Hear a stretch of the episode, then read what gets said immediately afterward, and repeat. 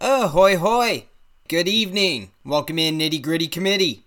I'm Tyrell McLaughlin. You can find me on Twitter at TNFFTyrell, and you can find mine and Travis's work at TrueNorthFFB.com. This is Instant Analysis. We're filtering and distilling all the drops off the tea leaves.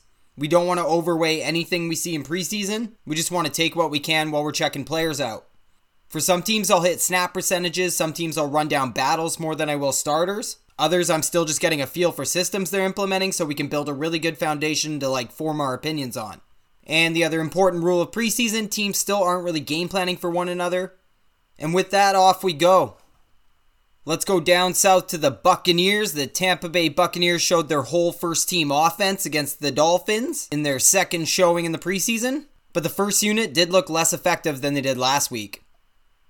In the preseason here, we still want to see some things under Bruce Arians and Jameis Winston. Let's put the running back shakeout and passing game usage to the side for a second. The Buccaneers also have a lot of speculation revolving around their wideouts. And we know with DeSean Jackson and Adam Humphries leaving in free agency, that presents the fourth most targets available in the league. And that should also morph this Buccaneers offense into a condensed one, making it even more desirable one for fantasy. So it should be exciting to see things like OJ Howard going from being the fifth priority in this offense to the third, and seeing OJ Howard's volume finally align with his elite talent and historic efficiency. And when you're studying Mike Evans, you find the difference between him being an elite option has really just come down to target share through his career. When he's been given immense volume, he's been an elite wide receiver for fantasy. And most captivating to me is Chris Godwin. We saw a mini breakout last year, but we expect he can take an even bigger step this year. And I've touched on it in the past about Mike Evans possibly being the third best option in the red zone among these three. But even if I'm wrong about that, Godwin should see a huge spike in volume given his role. We know the Zed wide receiver role for Bruce Arians' offense has really been a coveted one for fantasy, from Larry Fitzgerald even all the way back to Hines Ward. And we love seeing Bruce Arians back on the sideline. And against Miami in this one, he mostly used the game to emotionally drain himself. But yeah, he really shook the rust off. He said he retired due to his health, and it's actually remarkable to watch how fiery Bruce Arians is on the sidelines. There was one play where the refs forgot to allow for defensive subs, and Arians just absolutely laid into the ref. And it's so funny because I'm sure he knows how counterproductive it is, but he truly can't refrain from doing it. And it's in stark contrast if you watch the Panthers game. Riverboat Ron had the most calm conversation with a ref. It's really funny the difference between the two, just by their demeanor during a game. But enough banter. Sorry, let's fly here. Because, like I said, the Buccaneers did send out their first team offense against the Dolphins' first team defense. And after last week against the Steelers going 5 for 6 with a touchdown, Jameis Winston had a much less exciting game against the Fins.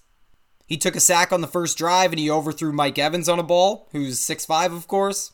And we only saw the first team 4 1 series. You know, sometimes you see them for a second series if they have a poor outing. But Arians chose not to send the starters back out, so Jameis Winston was Dunsky. He finished 2 for 4 with 24 yards and added 5 yards with his legs. It was actually a very nice escape. And hopefully, we see some more live action from the first team next week. And especially from Jameis Winston because now he has one great series and one poor series under his belt here. And Ryan Griffin came in and played really, really well again, giving us Brucey through the sky with Jameis. Truthers, another tiny knot in our tummy. but let's go through some of the nitty gritty from this game, starting at the running back position. The Bucks, as we expected in the preseason, came out slinging the rock. The first carry for Tampa Bay came on the sixth play of the game, I think. And not unlike Jameis Winston, Ronald Jones looked much better in week one of the preseason. Actually, he might have looked better in week one of the preseason than he had in all his games in his career combined to that point. And against Miami, he did return the opening kickoff again, showing he can be used on special teams, but not really. and against Miami, he had just two carries for seven yards. And Peyton Barber, he trotted out for the first snap of the game, but I'm not going to spend any time on him. His Yomfest consisted of two rushes for five yards. And Ronald Jones and Peyton Barber both sat down early. And Andre Ellington again came in third among the running backs, and he had a catch and a fumble against Miami, and he had a pretty ugly box score with six rushes for 15 yards and four catches amounting to a whopping 14 yards. And all I can say about the veteran Andre Ellington is if Bruce Arians wants him, they better be keeping four running backs.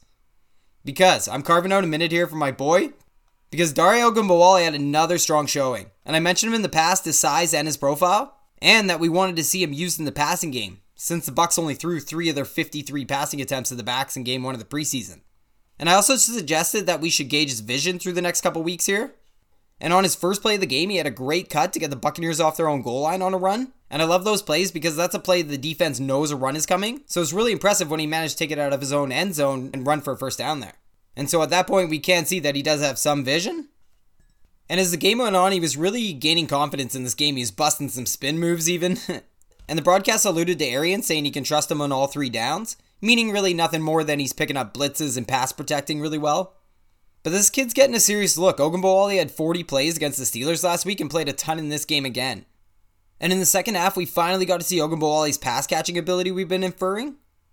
He had a great catch. Ki- kinda. He bobbled it, but he held on at high speed and turned upfield really hard. And it was a huge gain, but of course, there was a shit holding penalty on the play and it came back. but those are the kind of plays that you do see from watching the games. And not too long after, on a third down play, Byron Leftwich made a great call for the Buccaneers. He ran a screen over top of the blitz, knowing Miami would send like a five man blitz. And that play did end up going for a huge chunk play for Ogunbowale. And yeah, Dare Ogunbowale finished with 13 carries for 34 yards, 3 receptions for 54 yards.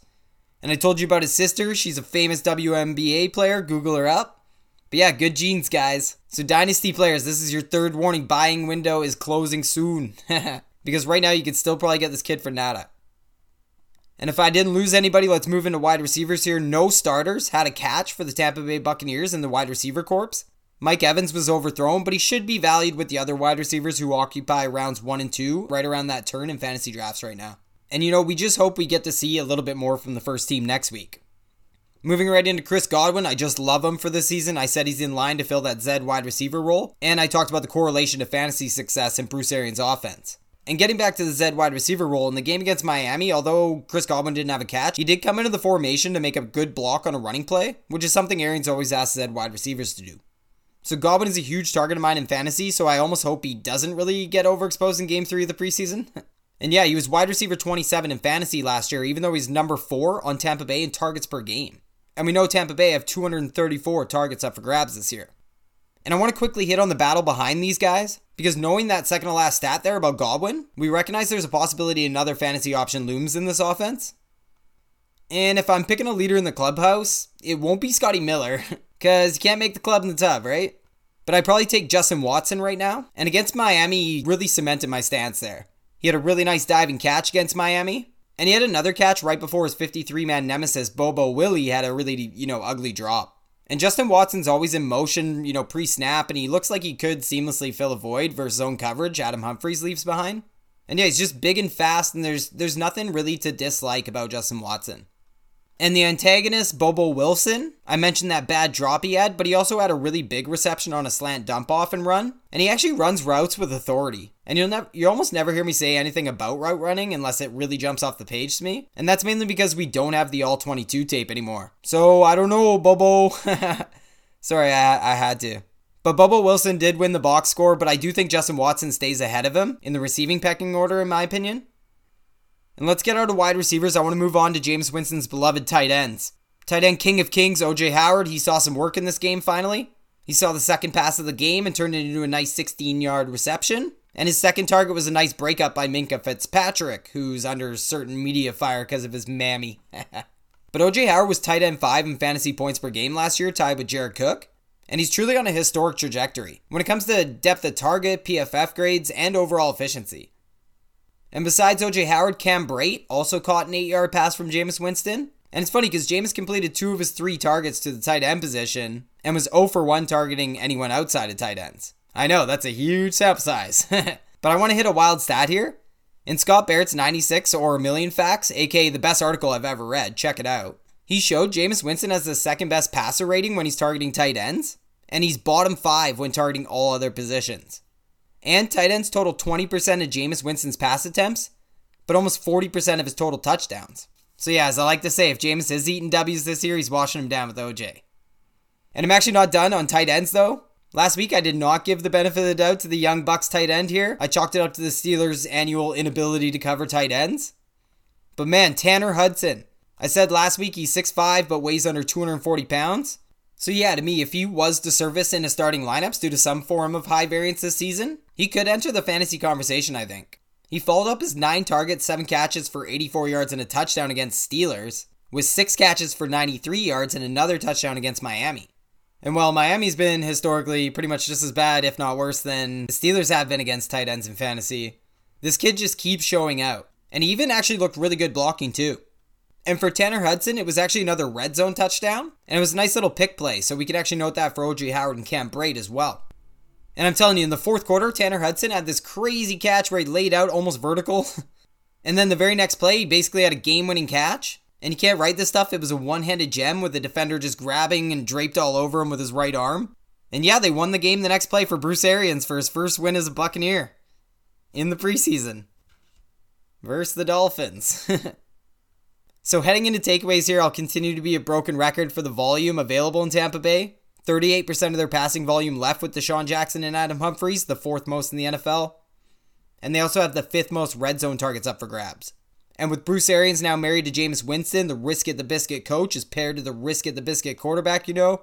So this offense may support several fantasy options even beyond the obvious ones, not unlike it did last season under Dirk Koetter. And in stark contrast to last week, my big takeaway we saw last week versus the Steelers, Tampa Bay running back saw only 6% of the passing work. The group combined for only three receptions on Tampa Bay's 53 pass attempts. But in game two here against the Dolphins, hopefully by design, the running back saw a huge spike. Almost 40% of the Buccaneers' catches were by running backs in this game. So another one in the books here and more teams on the horizon. Thanks to Travis Seal for the outlet and all the hard work he does. Follow him on Twitter at TNFFTravis. Follow the website at TrueNorthFFB.com. And follow me on Twitter at TNFFTyrell. And like Bruce Arians, I'm out, but I will be back.